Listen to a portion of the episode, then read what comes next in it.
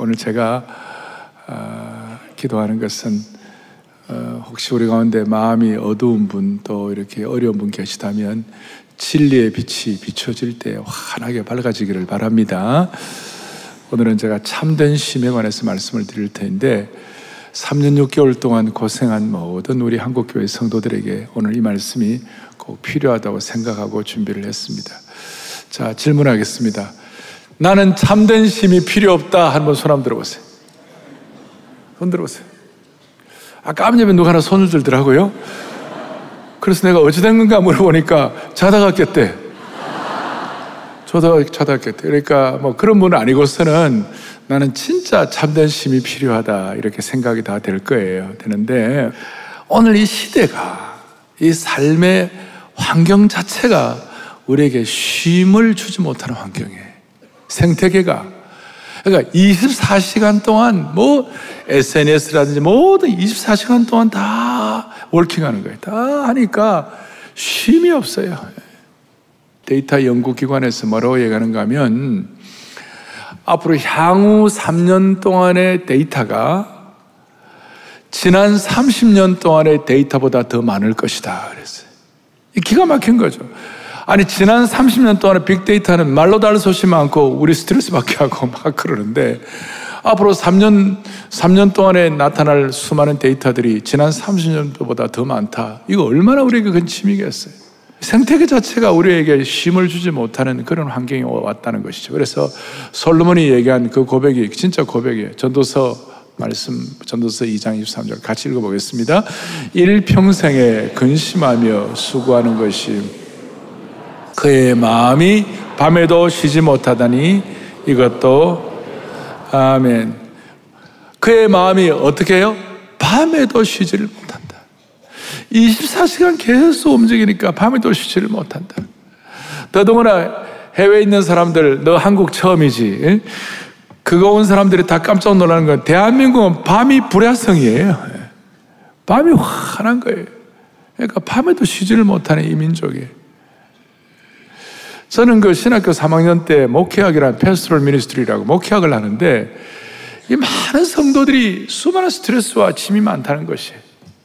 그래서 짐의 강도를, 스트레스의 강도를 매기는데 최고로 스트레스가 많을 때가 언젠가 부모가 돌아가시거나 자식이 먼저 이렇게 어, 주님의 부름 받거나 또 배우자가 이렇게 어려워지거나 어, 먼저 뭐 이럴 때가 최고의 스트레스라는 거 5.5점. 그런데 동일하게 결혼도 스트레스 5점이에요. 좋은 일도 똑같은 짐이에요. 자식이 태어나도 그 스트레스가 뭐 4점인가. 그러니까 그 총량자가 예를 들어 30점이 넘으면 사람이 나가 뒤집어지는 거예요. 그러니 우리가 살아가는 동안에 하나님이 주신 은혜 가운데서 이 스트레스를 관리하고 우리가 참된 쉼을 가지고 살아간다는 것이 얼마나 중요한지 오늘 이 참된 쉼의 은혜가 말로서가 아니라 실제로 여러분들에게 다가오기를 바라는 것이에요. 하나님은 창조하실 때 창조의 질서가 뭐냐면 우리 모든 피조물들에게 쉼이라는 DNA를 넣어 놓았어요. 우리 하나님은 창조주 하나님이다. 하나님은 사실 쉼이 필요가 없어요. 하나님은 창조주이시기 때문에. 그런데도 불구하고 창세기에 보면 우리 하나님께서 천지 만물을 창조하시고 6일 동안 창조하시고 7일째 쉬셨어요. 맞습니까? 쉼이 필요 없는 하나님이시지만 우리에게 쉼에 대한 하나의 롤 모델 역할을 해 주셨어요.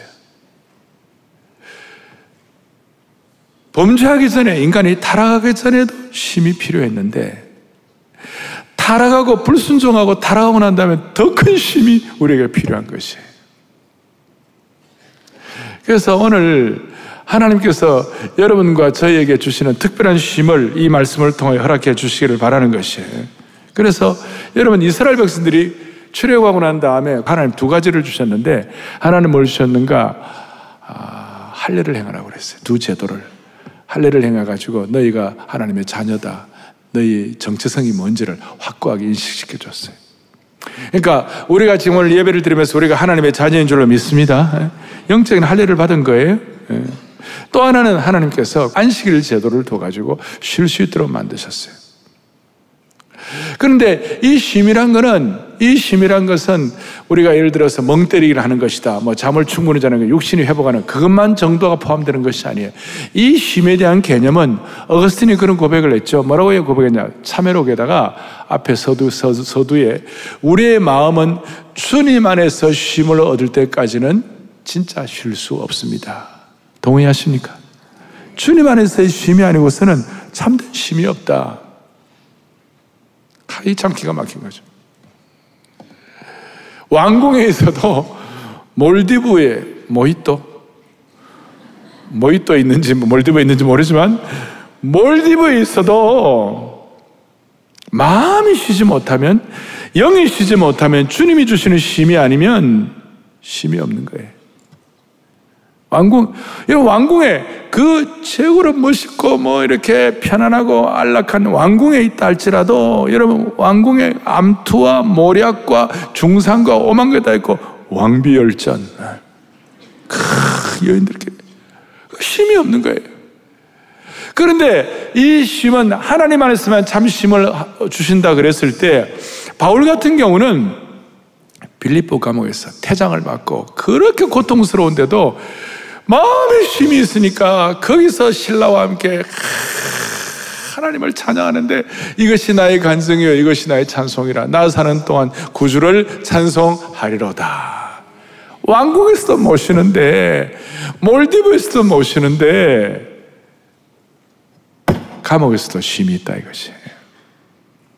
그래서 오늘 본문을 통하여 하나님이 쉼을 주셔야 우리가 참 쉼이 있다는 거 우리가 생각하면서 오늘 이 쉼에 대한 영안을 열기를 바랍니다. 자, 오늘 마태복음 11장 28절 30절 다. 수고하고 무거운 짐진 자들아 다 내게로 내가, 내가 너희를 쉬게 하리라. 나는 마음이 온유하고 겸손하니 나의 멍에를 베고 내게 배우라. 그래야 너희가 쉼을 얻으리라 그랬어요. 내 짐은 쉽고 가볍다고 그랬어요. 왜? 다른 복음서에는 마가복음이나 누가복음이나 요한복음에는 이 내용이 없는데 성경에 보면 정말 중요한 거는 복음서도 반복이 되어 있는 거예요. 그런데 마태복음에만 이 내용이 나와 있을까? 마태복음에만 이 쉼에 대한 내용이 나와 있을까? 제가 가만히 분석을 해보니까 자 누가는 의사 누가 그 다음에 요한 우리 예수님 제자 요한 그리고 마가 이 마가나 누가나 요한에 비해서 이 마태의 삶의 환경이 참 쉼이 필요한 환경이었어요. 여러분 아시는 대로 마태는 뭐 출신이죠? 세리 출신이죠. 당시 유대인의 세리는 뭐 다른 거는 몰라도 돈 버는 거는 보장이 됐었어요. 돈은 좀 벌었는데 나중에 그의 삶에 어떤 정서적으로, 영적으로, 도덕적으로, 사회적으로 어마어마한 스트레스가 있는 거예요. 절마적으로는 매국노야. 왜 갑자기 또 사투리가 튀어나오죠? 마태는 매국노야. 그것부터 시작해가지고 그 압박과 스트레스가 말도 못하는데 마태복음 9장에서 오늘 앞에 9장에서 예수님 만나고 난 다음에 쉽게 말하면 정체성 회복하고 난 다음에 삶이 변하고 난 다음에 마태가 갖고 있던 그 수많은 짐들이 벗겨지고 완전히 새로운 참된 안식의 은혜를 받고 나니까 이런 말씀을 예수님의 말씀을 또박또박 기억해 가지고 이렇게 오늘 마태가 기록하고 있는 것이 할렐루야. 마태가 경험한 쉼이었어요. 그런데 오늘 마태는 이렇게 됐는데 바로 이어서 11장 30절 뒤에 그 다음 뭐예요? 12장이에요. 30절이 제일 마지막이고 그 다음 12장 1절인데 12장에는 말하면 바리새인과 이런 친구들이 나와요. 바리새인과 뭐 유대 지도자 되는데 이 친구들은 겉으로 볼 때는 대단히 쉬고 뭐 대단한 사람들 같지만요. 그 마음에 쉼이 없었어요. 그러니까 사람이 마음에 쉼이 없는 사람의 특징은 뭐냐면 남을 비난하는 거예요. 남을 비판하는 거예요. criticize 하는 거예요. 제가 최근에 한경직 목사님하고 그 다음 조영기 목사님 설교를 내가 가끔 이렇게 한번 들어보는데요. 참 놀라운 건 뭐냐면요. 한경직 목사님이나 조영기 목사님은 강단 위에서요. 한 번도 남을 치는 설교를 하지 비판하는 설교를 내가 들어본 적이 없어요. 그, 그, 그, 그분의 영적으로 마음에 그 풍요로움과 뭐 있어서 그런지 비난. 여러분, 강단 위에서 막 남 막 뭐라 그러고 그런 분들은 저분 좀 쉼이 없구나 이렇게 생각하시면 돼. 응? 그러면 여러분들은 비난은 안 하더라도, 아, 나 섭섭해. 며느리 볼 때마다 너무 섭섭해. 그건, 그건 시어머니가 힘이 없는 거예요, 마음에. 사이 볼 때 섭섭해. 장모도 마음에 힘이 없는 거예요. 마음에 힘이 없으니까.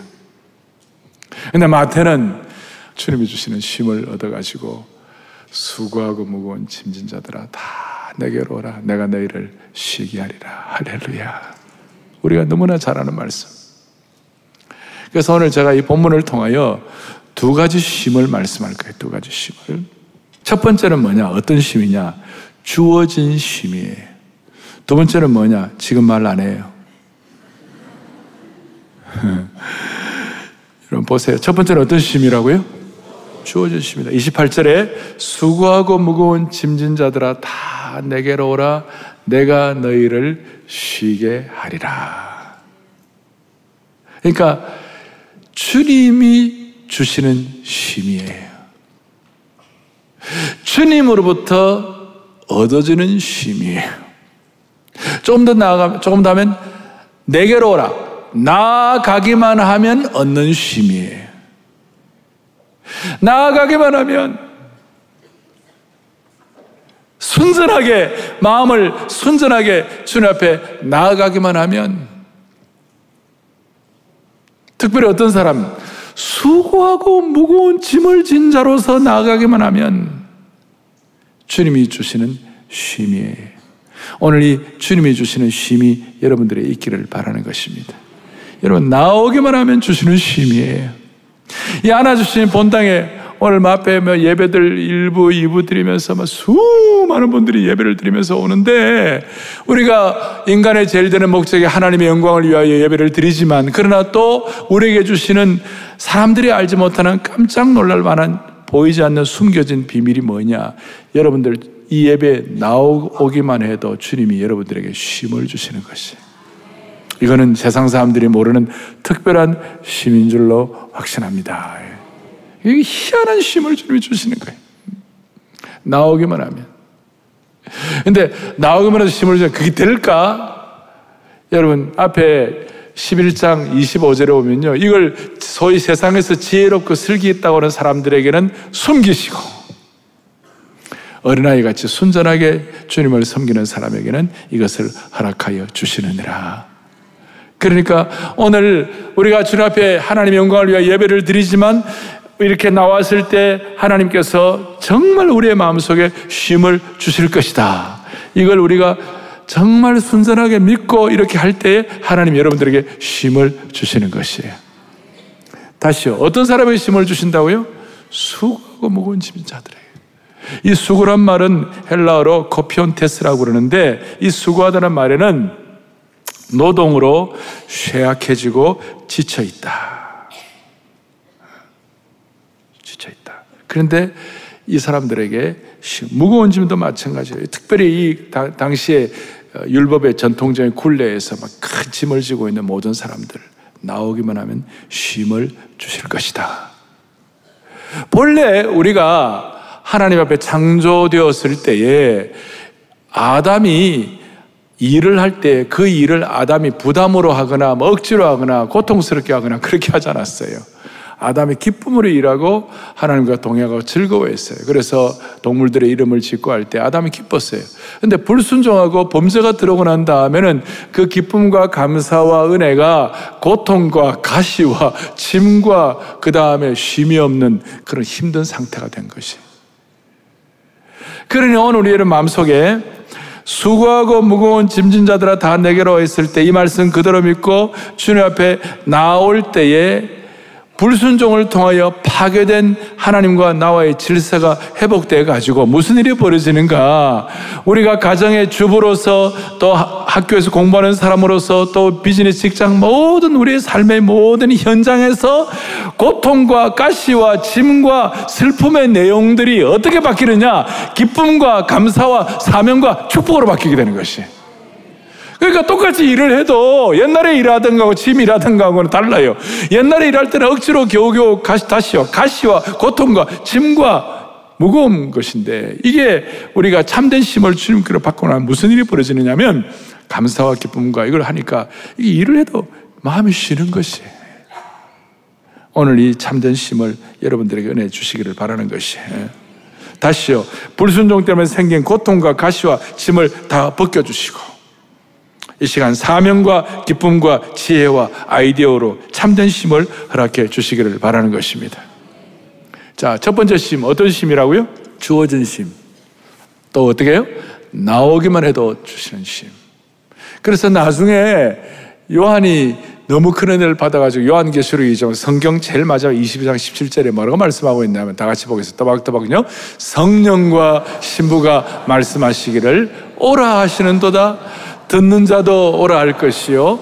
목마른 자도 올 것이요. 또 원하는 자는 값없이 생명수를 받으라 하시더라. 아멘. 우리가 정말 주님 앞에 나오기만 하면 주님이 주시는 참된 심을 허락하여 주시는 줄로 믿습니다.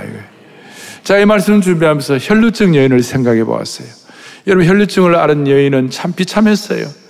열두회를 앓으면서 수많은 가산을 탕진하고 거기 보면 수많은 의사들에게 고난을 당하고 어, 의사들 계시면 용서하시고 예. 수많은 탕진하고 너무 살 길이 없어요. 어느 날 예수님이 지나간다는 소식을 듣고 야 내가 이 뭔가 좀 그래, 이 여인이 한 일이라고는 무슨 뭐 예수님 앞에 가고 무슨 뭐 큰절을 했다든지 아니면 뭐 예수님께 무슨 뭐 자신의 삶을 헌신하고 희생해 드렸다든지 그런 건 전혀 없어요. 그냥 군중을 뚫고 나와가지고 그냥 예수님께 나와갖고 예수님의 옷자락을 만졌을 때에 기적과 같은 치유와 변화와 쉼을 하나님이 허락해 주신 것이에요. 그게 망해가는 상황이 오늘 우리 마음속에 그래. 하나님 아버지 여기에 나오기만 해도 주시는 은혜가 있는 줄 확신합니다. 순선하게. 이걸 다시요. 앞에 25절에 이걸 슬기롭고 지혜롭다는 소리 똑똑한 사람들에게 숨기시고 혈루증처럼 수고와 짐을 큰 무거운 짐을 지고 주님께 나오기만 해도 주님 축복. 그래서 그 당시 헬루증령뿐만 아니라 나병 환자들, 귀신 들린 자들, 자식을 잃고 고통하는 자들, 수많은 힘든 사람들이 예수님께 나오기만 해도 주시는 쉼을 주신 주님을 찬양합니다. 주님께, 주님께서 나에게로 다 오라 하시는 것은 어떤 뜻인가 하면 이 짐을 나에게 다 맡기라 그 뜻이에요. 네 혼자서 짐 지고 간다고 헤매지 말고 나한테 이 짐을 다 맡겨라. 지금 이제 여름에 여행하는 분들이 많이 계실 텐데 그 공항에 가가지고 여러분들 도착했을 때 짐을 찾잖아요. 베기스 클레임 가가지고 짐을 찾는데 수화물을 찾는데 가족들과 어린아이들이 부모와 함께 같이 서서 짐을 찾는데 다섯 살쯤 되는 어린아이가 아버지가 한 2, 30kg 되는 큰 짐 백이 있는데 그걸 보니까 아 우리 우리 꺼내 그러면서 그 짐을 다섯 살짜리 아이가 그걸 지가 다 찾아갖고 하겠다고 했잖아요. 컨베 벨트 올라가가지고 막 난리치면 걔는 죽는 거예요. 다섯 살짜리 10kg밖에 안 되는 애는 그걸 감당할 능력이 없는 거예요. 인생을 살다 보면 우리의 삶의 컨베 벨트에 큰 짐들이 놓여 있는 거예요. 그내 힘으로는 도저히 해결이 안 되는 거예요. 내 힘으로는. 근데 내 우리가 연약한 어린아이 같은 우리가 그걸 감당하려고 하면 우리는 안 되는 거예요. 그런데 아버지께서 대신 짐을 컨트롤해 주시면 해결이 되는 것이에요. 그러니까 내게로 오라 하는 것은 짐을 나에게 맡기라. 그 뜻인 줄 믿습니다. 알겠죠? 이제 또 하나. 29절에 뭐라고 나와 있냐면 이렇게 나와 있어요. 나의 멍에를 메고 내게 배우라. 그리하면 너희 마음이 쉼을 얻겠다. 주님이 우리에게 선명하게 선포하시는 거예요. 첫 번째 쉼은 주어진 쉼. 예수님을 통한 쉼이란 두 번째 쉼은 뭐냐면요. 획득된 쉼, 배우는 쉼, 멍에를 메고 얻는 쉼이에요. 근데 많은 분들이 첫 번째 내게로 와 주님께로 가가지고 주님이 주시는 주어진 쉼만으로 끝나는 사람들이 있어요. 그러니까 그걸로 끝나니까 그 주어진 심이 오래 가지 못할 때가 많아요. 그런데 이 주어진 심을 가진 사람이 은혜를 받아가지고 멍에를 메고 배우는 심, 배우는 심, 획득된 쉼, 주님 안에서 우리가 성숙해가지고 얻어지는 쉼, 그걸 얻게 되면 주님이 주시는 그 쉼을 더 오래 가게 하고 더 성숙하게 하고 더 깊이 있게 하고 그 쉼을 통한 생수의 강이 체험되게 하시고 그 다음 맑은 샘의 물이 터뜨려지게 하시고 그걸 통하여 예, 더 깊은 차원으로 들어가게 되는 것이. 그래서 오늘 주님이 저와 여러분에게 멍해를 메어 주시고 멍해를 통하여 배우는 쉼이 우리에게 주어지기를 바랍니다. 대답 소리가 좀 작아요. 네. 멍해를 주님의 멍해를 갖고 배우는 쉼이 우리에게 주어지기를 바랍니다. 이게 무슨 말이냐? 이 멍해는 콧뚜레가 아니에요. 당시에 이스라엘의 밭을 좀 큰 밭을 가려면 소 두 마리가 힘있게 같이 움직일 수 있도록 소 두 마리 어깨나 목에다가 이 나무 나무 멍에를 연결시켜 놨어요. 그래가지고 이렇게 갈 수 있도록. 그리고 이 멍에는 뭐냐면 주인이 좌할 때는 좌하게 하시고 주인이 우할 때는 우하게 하시고 주인이 원하는 대로 끌고 가기 위하여 멍에를 소에게 씌워 놓은 거예요. 자, 멍에가, 자, 그림을 그려가지고 이해를 시켜드리면 좋겠지만, 자, 설명을 해도 대체적으로 여러분들 이게 감각이 있으시죠? 예. 소두 마리 어깨나 목에다가 이 나무를 연결시켜가지고 소 두 마리가 제대로 밭으로 갈 수 있도록. 아니, 주인의 뜻에 좌우하라는 대로 주인이 가자고 하는 대로 할 수 있도록 그렇게 멍에를 매게 하시는 것이. 그리고 그 멍에를 통하여 배운다는 것이. 이런 뜻입니다. 하나님께서 저와 여러분들에게 하나님의 사람으로 살아갈 수 있도록 하나님 우리에게 멍에를 주세요. 이 멍에는 좋은 의미에서 사명이 될 수도 있고 또 하나님 우리에게 주시는 어떤 어, 어떤 비전이 될 수도 있고, 그 다음에 또 이걸, 이, 이 멍에는 내가 주님의 일을 더잘 감당할 수 있도록 배우는 것이 될 수도 있고. 자, 예를 들어서 작년에 9월 26일 날 9.16 한국교회 섬김의 날을 했습니다. 사나이 교회 한 교회가 그 당시 5,596명의 우리 사역자들을 섬기는 거, 그 보통 일이 아니었어요. 그런데 그거 어떻게 보면 우리에게 주신 사명이요. 어떻게 보면 좋은 의미에서 멍해예요. 그런데 그걸 우리가 멍해였지만 잘 감당하게 되니까 우리가 스테이도 하고 또 지방에서 오신 분들 다 집에 가정에 모시기도 하시고 우리가 정말 최선을 다해 섬기기도 하고 이렇게 다 했더니 나중에 사랑의 교회 지난 9월 지금까지도 계속해서 은혜의 여진이 남아있는 줄로 믿습니다. 그, 그 진짜 깊은 어떤 수준의 쉼을 우리에게 허락해 주시는 것이에요. 원래는 916이 10월 23일로 될 터인데 그 9월 그 근처는 추석이 있어가지고 10월 23일로 해가지고 한국교회 한 7천여 명의 우리 목회자들을 섬길 수 있도록 하나님 우리에게 그런 미션과 거룩한 멍에를 주셨어요. 그래서 그때 주님이 이리 가라 이리 가고 저리 가면 저리 이렇게 잘 할 때 하나님이 한국교회를 축복해 주시리라고 믿는 것이에요. 음. 그런데 이 멍에의 특징이 뭐냐면 멍에의 특징이 뭐냐 30절에 보니까 주님의 멍에는 쉽고 주님이 지어주신 짐은 가볍다고 그러셨어요.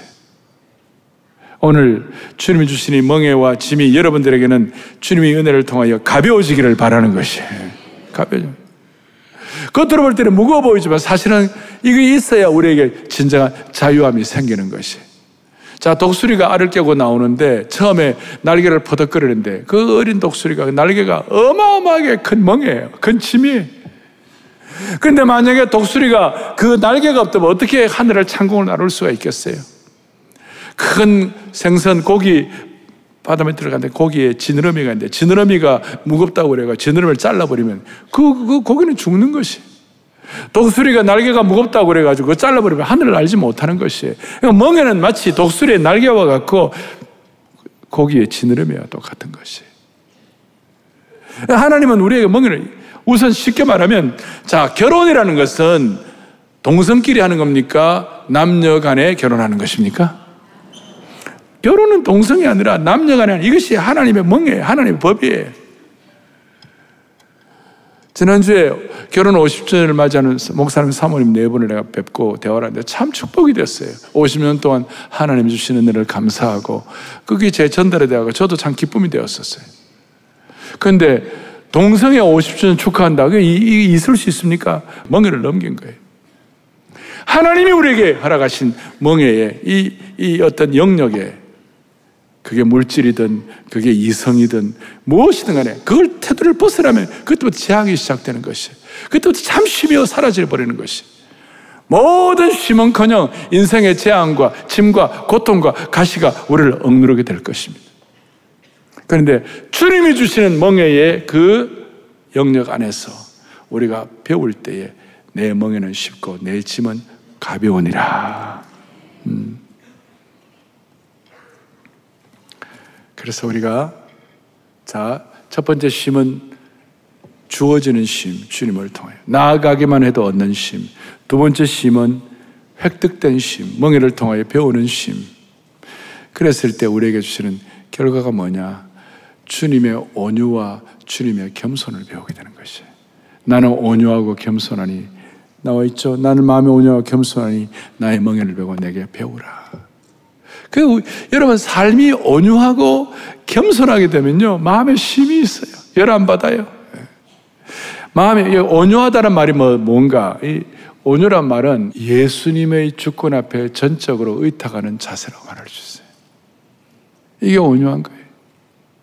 아까 말한 대로 예, 하나님께 그 컨베어 벨트에 있는 짐을 다 부모에게 맡기듯이 전적으로 다 실오라기 하나도 주님께 다 맡기고 힘들 때마다 주님이 다 아셔. 그게 온유한 것이.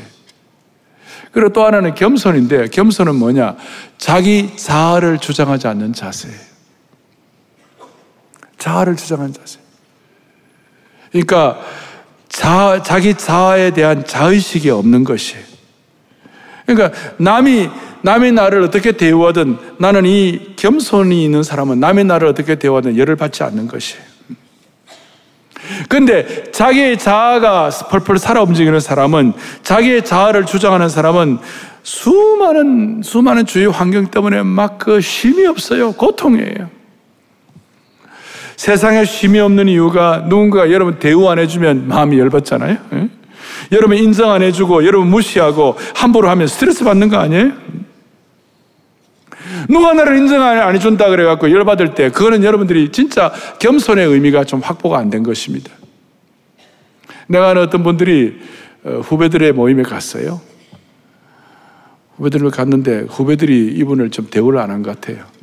그래 열받아가지고 씩씩거리시면서 너무 자식들 말이야 선배들 대접도 안 하고 막 그리 열받으셨어요.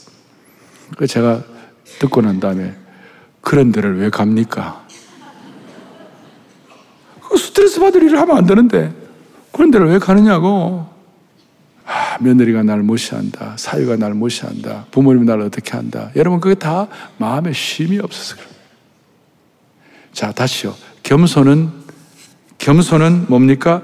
자기 자아를 주장하지 않는 거예요. 이게 쉼이 있어야 가능한 것이. 그래서 수고와 무거운 짐들이 온유와 겸손으로 바뀌게 되는 축복을 주시기를 바라는 것입니다. 그래야 이게 은혜의 선순환이 가능하게 된 거예요. 은혜의 선순환이. 아마 지상에서 마음의 힘이 제일 없었던 사람 중에 하나가 모세일 거예요. 그러니까 모세가 얼마나 괴로운지 날마다 막 그냥 막그 백성들이 데모하고 막 그러니까 모세가 열받아가지고 난리 났는데 하나님께서 출애굽기 33장에 보면요. 그날도 출애굽기 32장, 33장도 많은 일들이 있, 었어요 그 이후에 14절에 이런 말씀이 있어요. 같이 보겠습니다. 여호와께서 이르시되 내가 친히 가리라. 내가 너를 할렐루야. 하나님이 모세에 대한 하나님의 처방책은 뭐냐? 좀 쉬어라. 아니, 내가 너에게 진정한 쉼을 주겠다. 그러니까 모세는 한때 사람도 때려 죽이고 막 열도 받고 막 하는 그런 성격이었는데 모세가 참된 쉼을 통하여 하나님 주신 쉼을 갖게 되니까 그 다음에 정말 멋진 말씀 민수기 12장 3절에 다 같이 크게요. 이 사람 모세는 온유함이 지면의 모든 사람보다 더하더라. 할렐루야. 그래야 이겨낸 거예요. 자, 이 사람 모생하느라 오늘 이 예배 참석하신 여러분들 한 분한 한 분은 여러분의 온유함이 지면의 모든 사람보다 더 승하기를 바랍니다. 그래가 여러분들이 이게 참된 힘이 있으면 이게 가능한 것이. 오늘 이 힘을 통하여 여러분 워라벨이란 말 들어봤죠? 워라벨, 워라벨 그 뭐예요? work 일하는 것과 쉬는 게 이게 이게 서로 균형하죠. 근데 우리는 워라밸이 아니라는 worship and life balance. 우리는 예배를 통하여 진정한 쉼을 얻었습니다. 물론 여기 해석이 좀 있지만 하여튼 하나님께서 21세기에 오늘 마태 21세기의 모세처럼 하나님께서 겸손과 온유로 무장된 참쉼이 있는 이번 여름 기간 되기를 축복합니다. 할렐루야. 전에 우리가 청년 시절에 성경 구절을 가지고 그대로 찬송가 가사로 만든 소위 그걸 보고 가스펠송 혹은 스크립처송 이런 말을 많이 했어요. 성경 구절을 그대로 찬송 구절 했는데 아주 쉬워요. 수고하고 무거운 짐진 자들아 다 내게로 오라. 내가 너희를 쉬게 하리라. 이런 가사가 있는데 같이 우리 잘 몰라도 악보 읽고 가사 있으니까 같이 한번 하시겠어요? 하시는 동안에 야 내가 좀 쉬어야지 나 좀 쉬어 이것만 생각하면 안 되고 내 자식도 좀 쉬어야지 내 부모님도 좀 쉬셔야지. 우리 공동체도 좀 쉬어야지. 한국의 그리스도인들 고생만 쉬어야지. 우리나라 우리 우리 우리 한국 사람들은 쉬지 못하는 생태이기 때문에 전부 다 화가 나가 있어. 화, 다 열받아 있고 그냥 만나는 사람마다 음, 이래가 있고. 근데 이걸 여러분 참된 심을 통하여 온유와 겸손을 가진 하나님의 백성들 때문에 우리 주위가 하나님 주시는 참된 심으로 풍성해지기를 축원합니다. 수고하고 무거운 짐자들아 이 가사 그대로 한번 해 보세요. 수고하 무거운 짐진 자들아 다 내게로 오라 다 입술로 고백하세요. 그대로 됩니다. 다 내게로 오라 다 내게로 오라 내가 너희를 쉬게 하리라. 내가 너 공동체 모든 식구들을 쉬게 하리. 영가족 한 분 한 분을 내가 너희를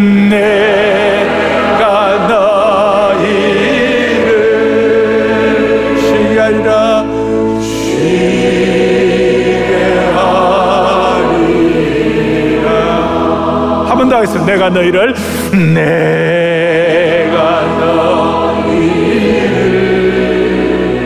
아멘. 쉬게 하리라.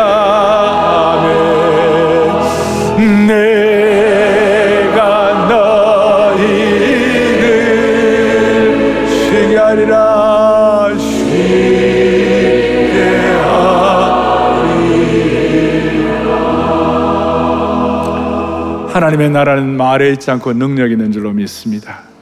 오늘 이 말씀 그대로 받고 여러분 참된 심의 수혜자가 되기를 원하는 것입니다. 가슴에 손을 얹겠습니다. 아버지 하나님, 낮에도 쉼이 없고 밤에도 쉼이 없는 이 만성 피로의 시대를 사는 우리 성도들 참된 쉼을 허락하여 주신 줄로 믿습니다. 복음의 능력을 통한 진정한 쉼을 허락받게 하여 주십시오. 주님께만 나가면 얻는 그 쉼의 대상자가 되게 하여 주시옵시고 나의 멍에를 메고 내게 배우라 멍에를 메고 배우는 쉼의 대상자가 되게 하여 주셔서 우리의 삶에 그큰 수고와 무거운 짐들이 온유와 겸손으로 바뀌게 하여 주시옵소서. 지난 수년 동안 코로나로 지치고 고생한 많은 분들 다 회복되게 하시고 이 여름에 재충전되게 하여 주셨어. 고통하는 그 엘리야가 나중에 쉼을 얻고 난 다음에 방전된 영혼이 강력하게 충전된 것처럼 오늘 육신과 영혼의 회복을 우리 모두에게 허락하여 주시옵소서. 예수 그리스도 이름 받들어 간절히 기도 올리옵나이다. 아멘.